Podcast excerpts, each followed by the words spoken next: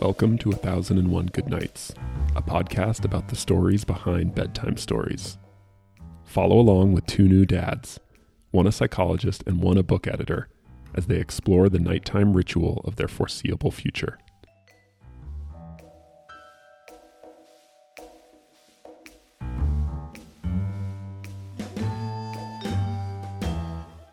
Hey, Ben.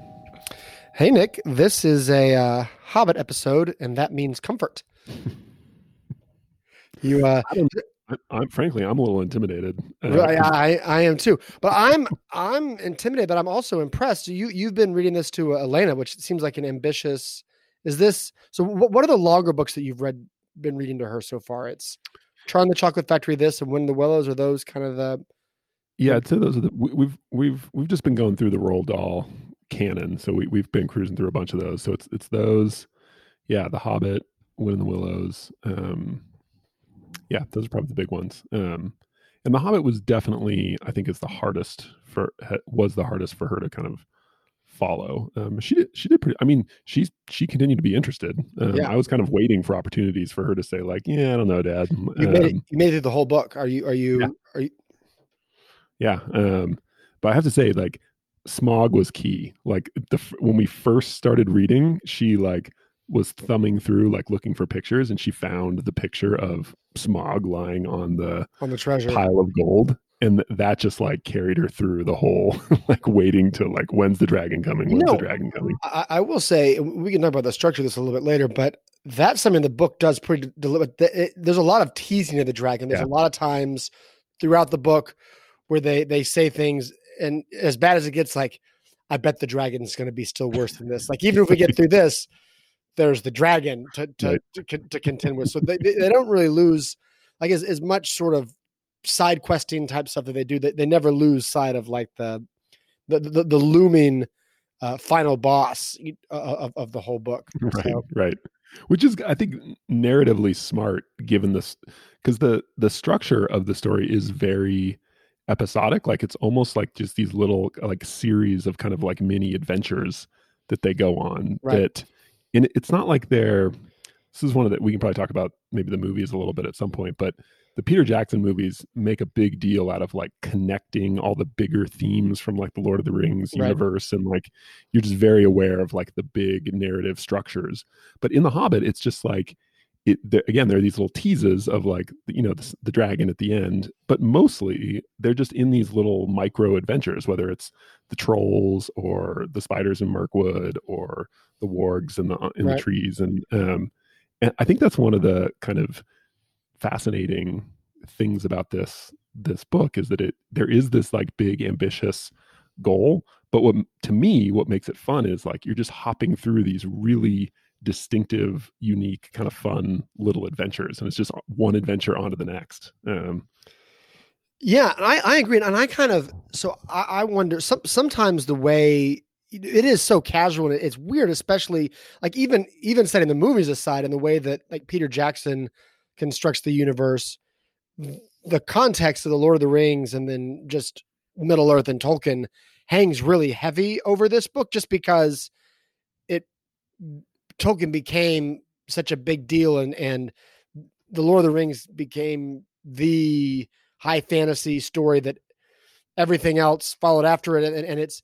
much more he's such like a, uh dedicated uh, world builder and and the, and that you can kind of see that present in this book but it but this that that hadn't it was written before it and it it, it has a it has a really different sort of vibe like so it's impossible to read this like now without the Lord of the Rings hanging over. And even that's in Right. some ways that's because he came back and changed some of the things. He changed the riddles, the sequence, and oh and I don't know what he did. So my book actually, uh, page one is I don't I don't know what the section is because the, the title is in runes, but it, it's about sort of his argue. He explains like why he makes some of the linguistic choices Hmm. dwarves versus dwarfs, and he includes some, I don't know, some musings on sort of the the, the dwarvish alphabet, and uh, so he he clearly is like an almost neurotic world builder,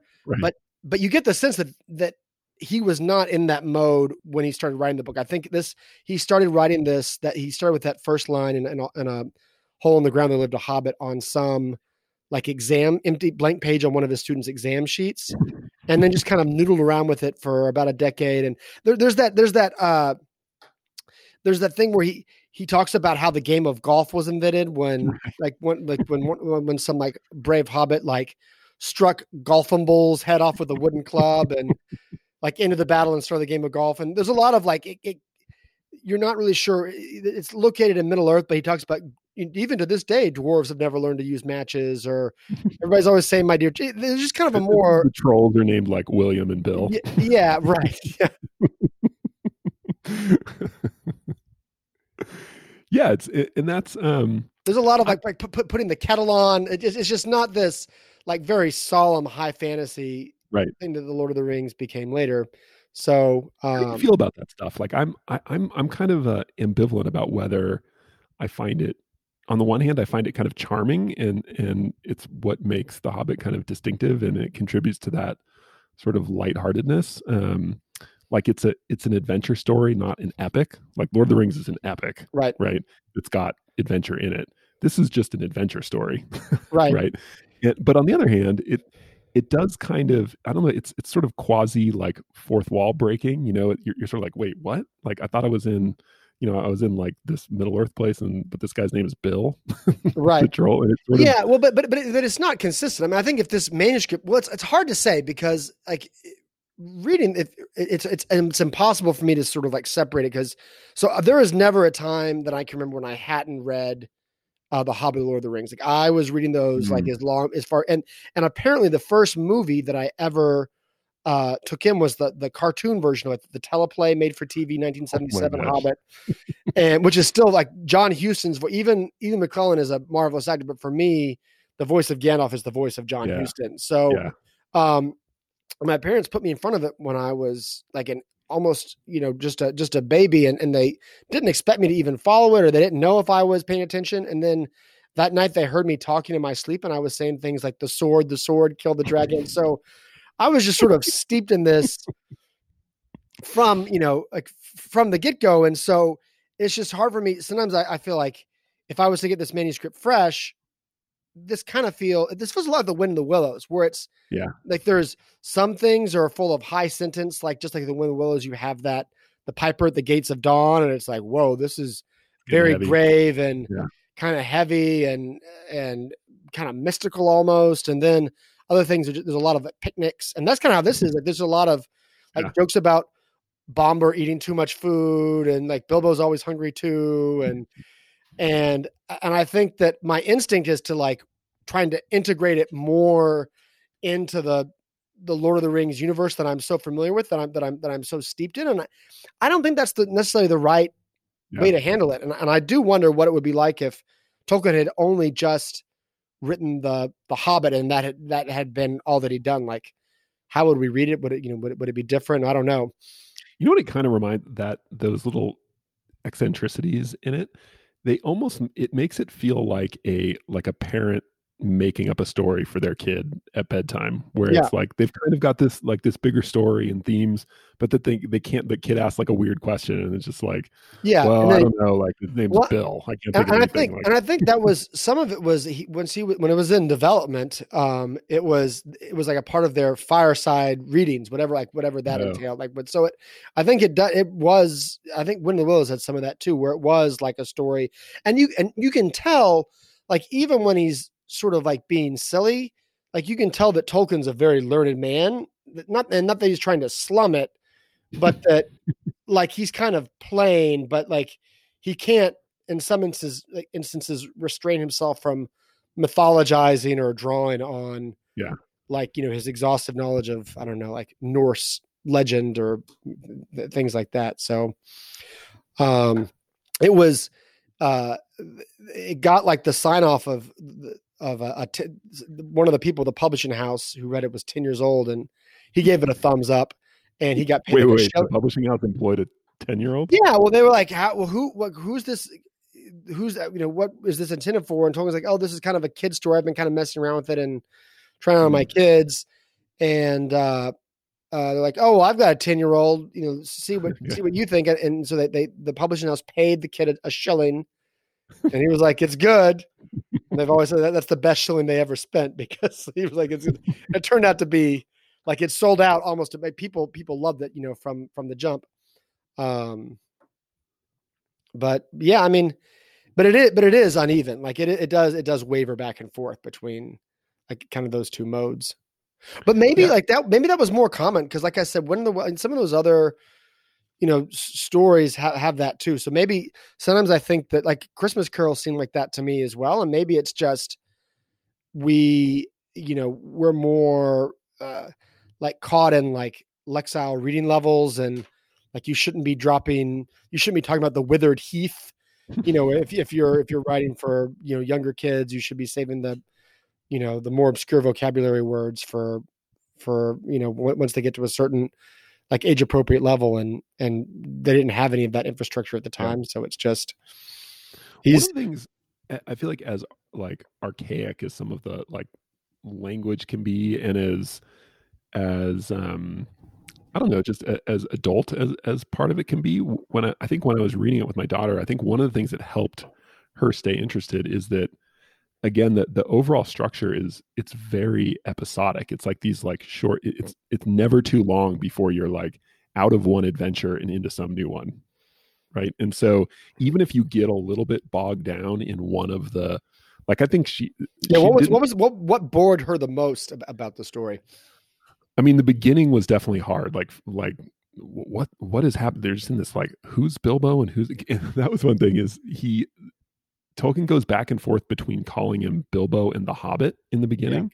So she was really confused about that like putting together that like bilbo is the hobbit and that there's only one of them and then these dwarves and like get, she figured out pretty early on that like gandalf was important and kind of like the adult in the room. Yeah right.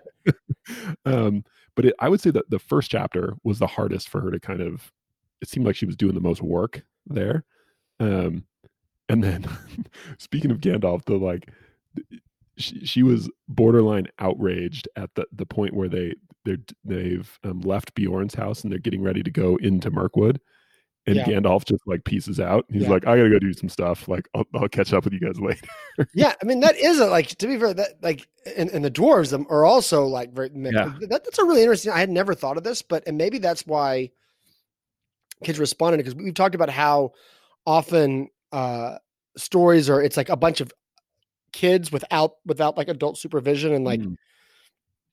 but it really but really it is like an adult and a bunch of children i mean they're all like short and small and they need like bilbo's always needing help like getting boosted up into trees and they're, they're not quite tall that they can't reach things you know and and they're always bickering and and, and when they're hungry that they behave pretty childishly even Yeah. though like they're all like bilbo's 50 years old and the, the dwarves like hundreds of years old know, they, they, Gandalf always has to come in and sort of like scold them for for Right.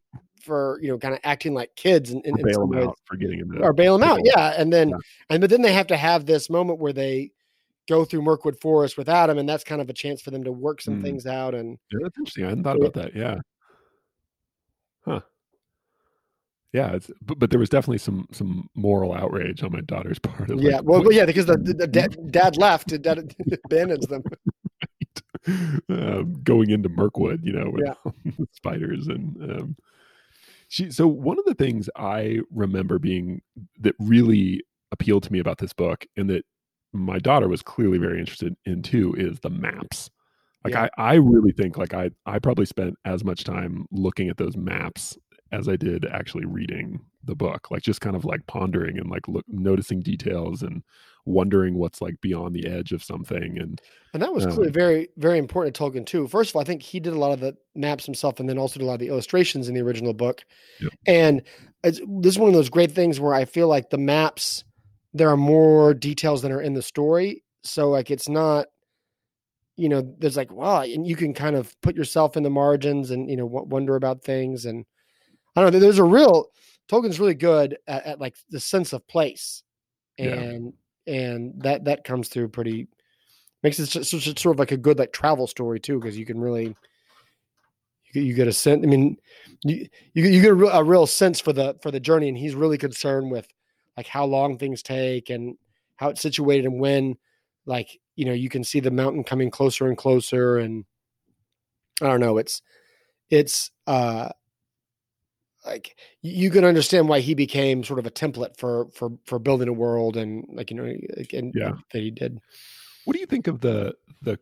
I mean, I think I've heard this as a criticism of of Tolkien generally, um, but I, I certainly notice it in The Hobbit. Like when I'm comparing The Hobbit to Wind in the Willows, for instance, there, while his strength is certainly like world building and that that sort of just adventuresomeness, li- Yeah. um, it does seem to lack some maybe the characters kind of lack some psychological depth.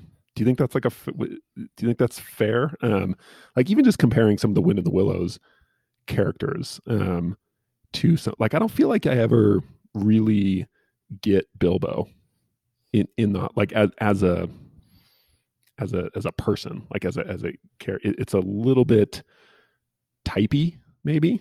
Um, what do you what do you think about that? Would you agree? Disagree? Yeah, I mean, I think um, I I agree, but I think that Bilbo is kind of an exception.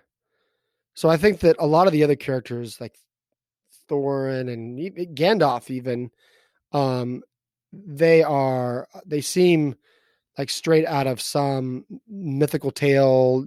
Like, Yeah. they're they're flat in the way that Sir Percival or Lancelot. I mean, those they have there's there's there's some complicated things, but they behave pretty in a pretty straightforward fashion. Bilbo's a little different. Like maybe it's just because I mean there, there's some actual change in, in the in the very beginning. He's presented as this sort of squeaky, uh, uh, I don't know, like he, when he he hears about the dragon and he, he at one point he's like on the ground shrieking struck by lightning struck by lightning very almost bizarre scene.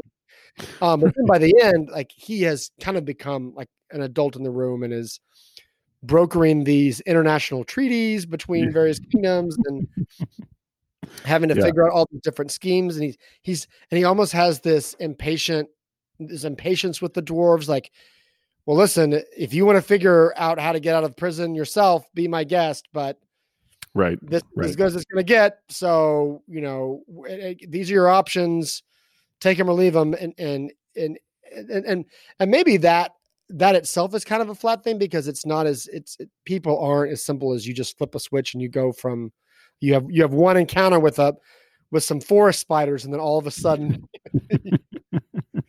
You find a magic ring and then right. Find a magic ring and and step a couple forest spiders and then you know then you're competent but um Well, but it's also kind of framed from the beginning, like it. There, there's some kind of foreshadowing with the Bilbo is is half Baggins, half Took, Right. And the and and it, it's sort of about him embracing both These- parts of these two natures, yeah, yeah, Yeah. but um, but then also that at the very end, like, but there's he doesn't eradicate the Baggins part. Like, it's not No. like the Took is the the the, the, the, the like the, nobler or better one. It's just He's not playing golf more- with goblin heads. that, that's right, that's right, yeah. um, yeah, you're and, right. I and- mean, and- and also, and then part of that also is that th- there is that weird, that weird scene in which uh, the Smaug. So Smaug is the is the is the um, is the thing that's that's driving the whole book. That's what Elena was excited about. Yep. That's the big villain.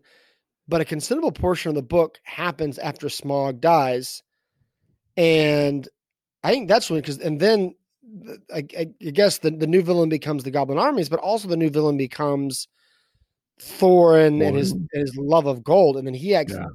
So he's a flat character, and, and but he then who at, at this last chapter just behaves very strangely, and it, it's hard for me to tell if that's just like if if that's good writing, like if if he hasn't been. I mean, you, you see foreshadows of of the way that you know you of the way that dwarves deal with gold, and you know even leading up, and the way when he's in the the prison cell of the of the elf king, he doesn't give any information, and there's a lot of suspicion and mistrust. But in some ways, it does feel like it comes out of nowhere, and it feels like if he were a richer character, it- might have- been worth exploring some of those themes earlier on in the book instead of he's just he's he's he's a good leader and then all of a sudden like the lust for gold takes over and and he's Yeah. he's threatening threatening to throw Bilbo's Baggins on the rocks. You know, who like, the person who essentially engineered. I mean, it's very like I uh, if if Elena's upset when Gandalf betrayed, I and I, I've known this story my whole life. I had this "Are you kidding me?" moment when I read it again most recently, where it's like you you haven't done anything. You just like strolled in, you got this treasure. Bard shot the dragon. Bilbo set everything in motion, and you can't give any of it. Like you, you can't give any of it up like that. Are you, are you crazy? But uh, what, what do you think about that? Is that did, did Elena was was Elena perturbed by the way he was acting, or I, I honestly think she may have checked out a little bit after, after, after the killed dragon? well, and and and partly understandably, because that is a little bit of a disjointed.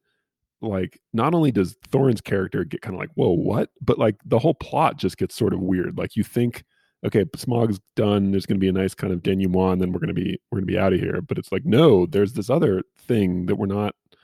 There's this huge battle, but then even the battle, like you don't see a lot of it because Bilbo just gets sort of like knocked out. Gets knocked you- out, right? you wake Yeah. up and the battle's over right so it's a it's a weird um And it's do- also it's also a weird battle because the battle lines are drawn, and then eh, eh, like so you'd think Smaug dies and it- and it should maybe be wrapping itself up, and then it's like oh no, now they're fighting over the treasure.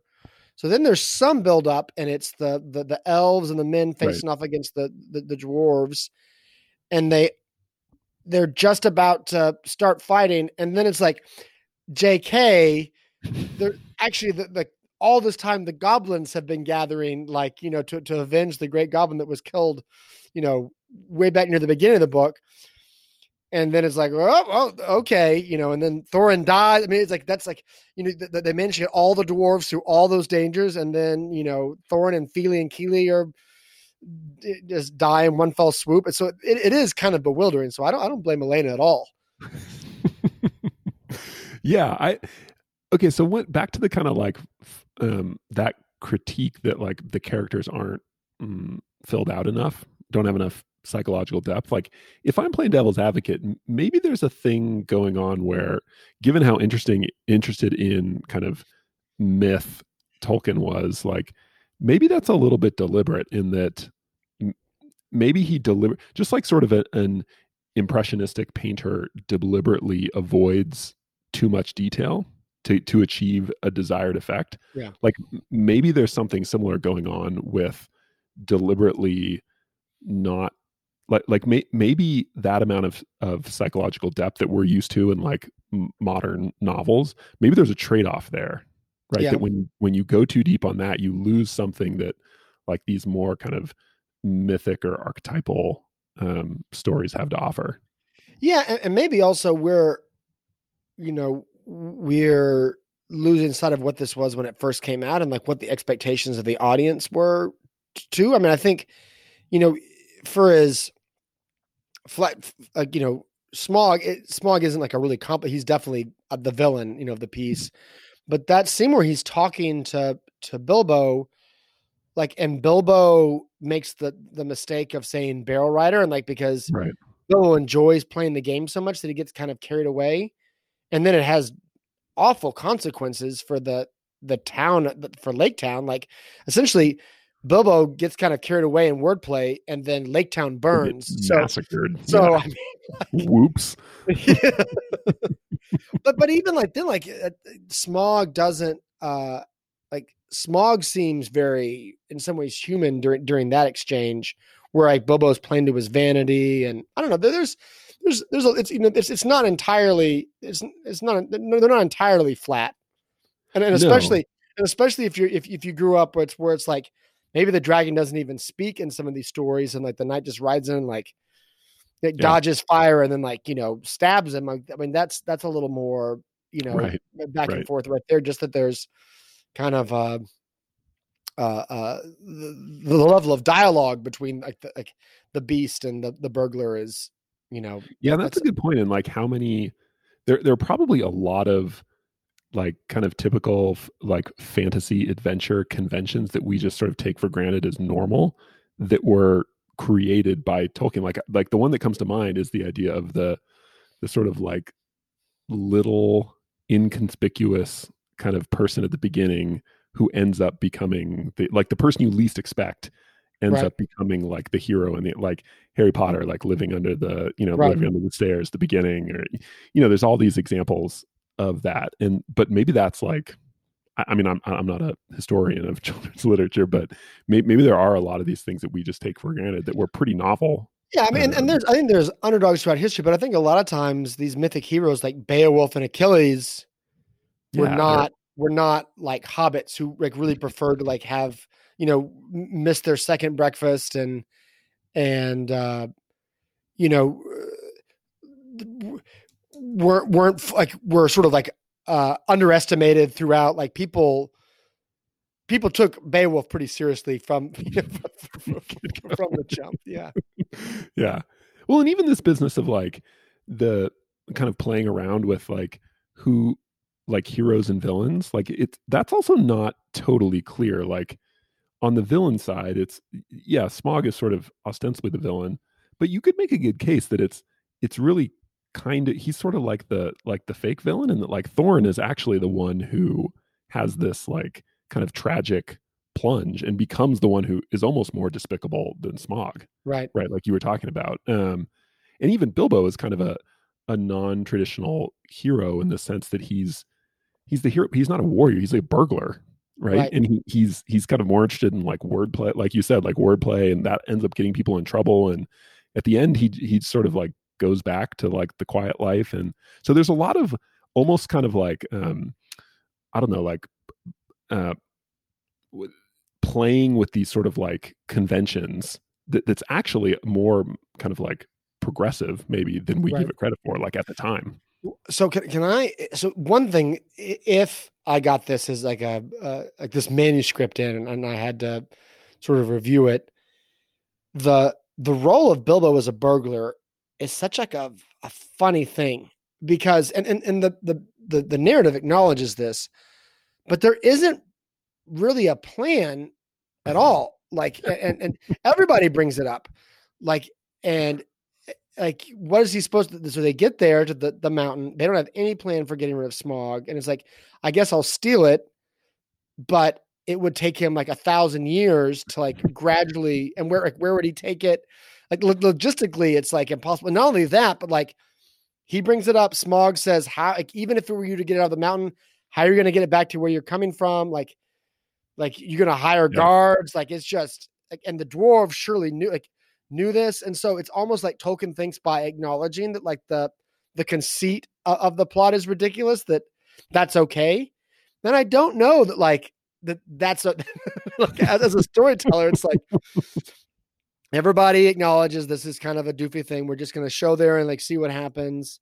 Um and then gandalf just keeps on saying things like well there's more to bilbo than than you might suspect. yeah but are, we- are- yeah, but- but are we to just anticipate that, that Gandalf knew like Bilbo was going to find an invisible ring of invisibility, find Smaug's weak spot, talk about it in front of a thrush that only one person in Lake Town can understand, who's going to be down to his last arrow. He's going to shoot. The thrush is going to tell the, the archer just in time. Like it's a real and like Gandalf just set that all in mo like and he just intuited like you know he's like well bilbo is very lucky and there's more to him than meets the eye so probably Right. this is how it's gonna go down. And bard too what a weird character right? Yeah.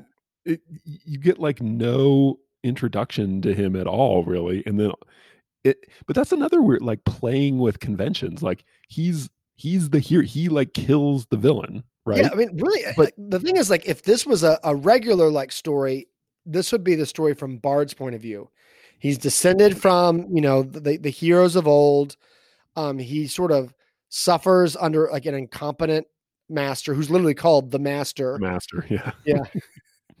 and then they, and then everybody who ends up cowardly, but but Bard like sees the danger all along. People think that it like, oh, maybe it's the rivers running with goals. Like, no, it's probably the dragon that lives in the mountain. So he, and and he's he's kind of a killjoy, but his pessimism it pays off. And sure enough, he he's the one that kills the dragon. He's the he's the dragon killer, and he's the one that's like re, rebuilds the town. And this really should just be like like in, in some ways he's a more key figure than Bilbo. like Bilbo turns out to be hugely important because he finds the ring, which turns out to be a, a, a dramatically significant thing in the universe the Lord of the Rings.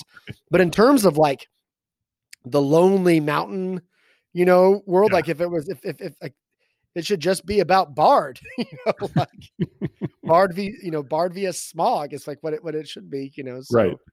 But I think the it it seems like what Tolkien is more interested in is is Bilbo the character, like this kind of um homely like guy who just likes his kind of creature comforts and is very happy to kind of stay out of the way and just like tend to his garden and make tea every every day and um but this dilemma of like as good as that is sometimes there's this other part of us that has to like awaken and go on Right. adventures. And no, no matter how like crazy and nonsensical those adventures are you have to just sort of like take the the leap sometimes and just like do it and go with it and see what happens. Um and that's and that that sort of makes sense of the slightly like eccentric or chaotic structure of the book like that that's how adventures are like they're not actually linear and yeah, and, and, and the book itself, maybe the because the Lord of the Rings and, and definitely the Silmarillion, which you know, which was his.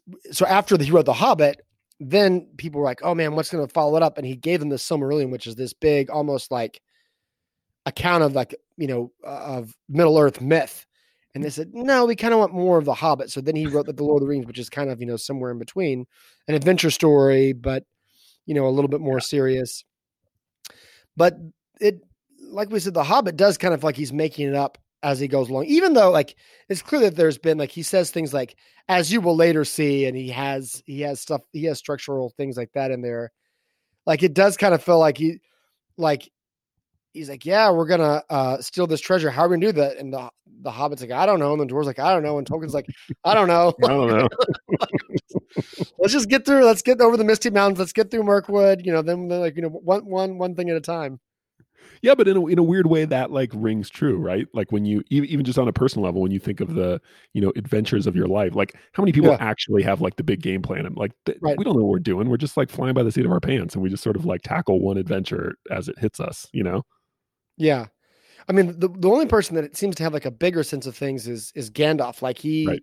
has this kind of large, like he, which is why he knows when to leave. Like he's like, oh, I've got to, like all of a sudden, even though like they, they stayed in Rivendell for two weeks, like whatever whatever time when they they reach Beorn's like house, that's like what the little uh, like some alarm when I was like, oh, better go down and do some other things and like that. got paged Right? Yeah, he doesn't off. um but that but in, again that like resonates too because it, it in life it does seem like there are those people who seem to have like a bigger sense of what's going on or at least act like it like they kind of know like the big arc and the rest of us are just kind of like Yeah, I'm I'm definitely one fire after I'm another definitely like like Nori or, or Bofur, like not even like. if you enjoyed this episode, check out our other content at 1001goodnights.com and help us out with a rating on your podcast platform of choice.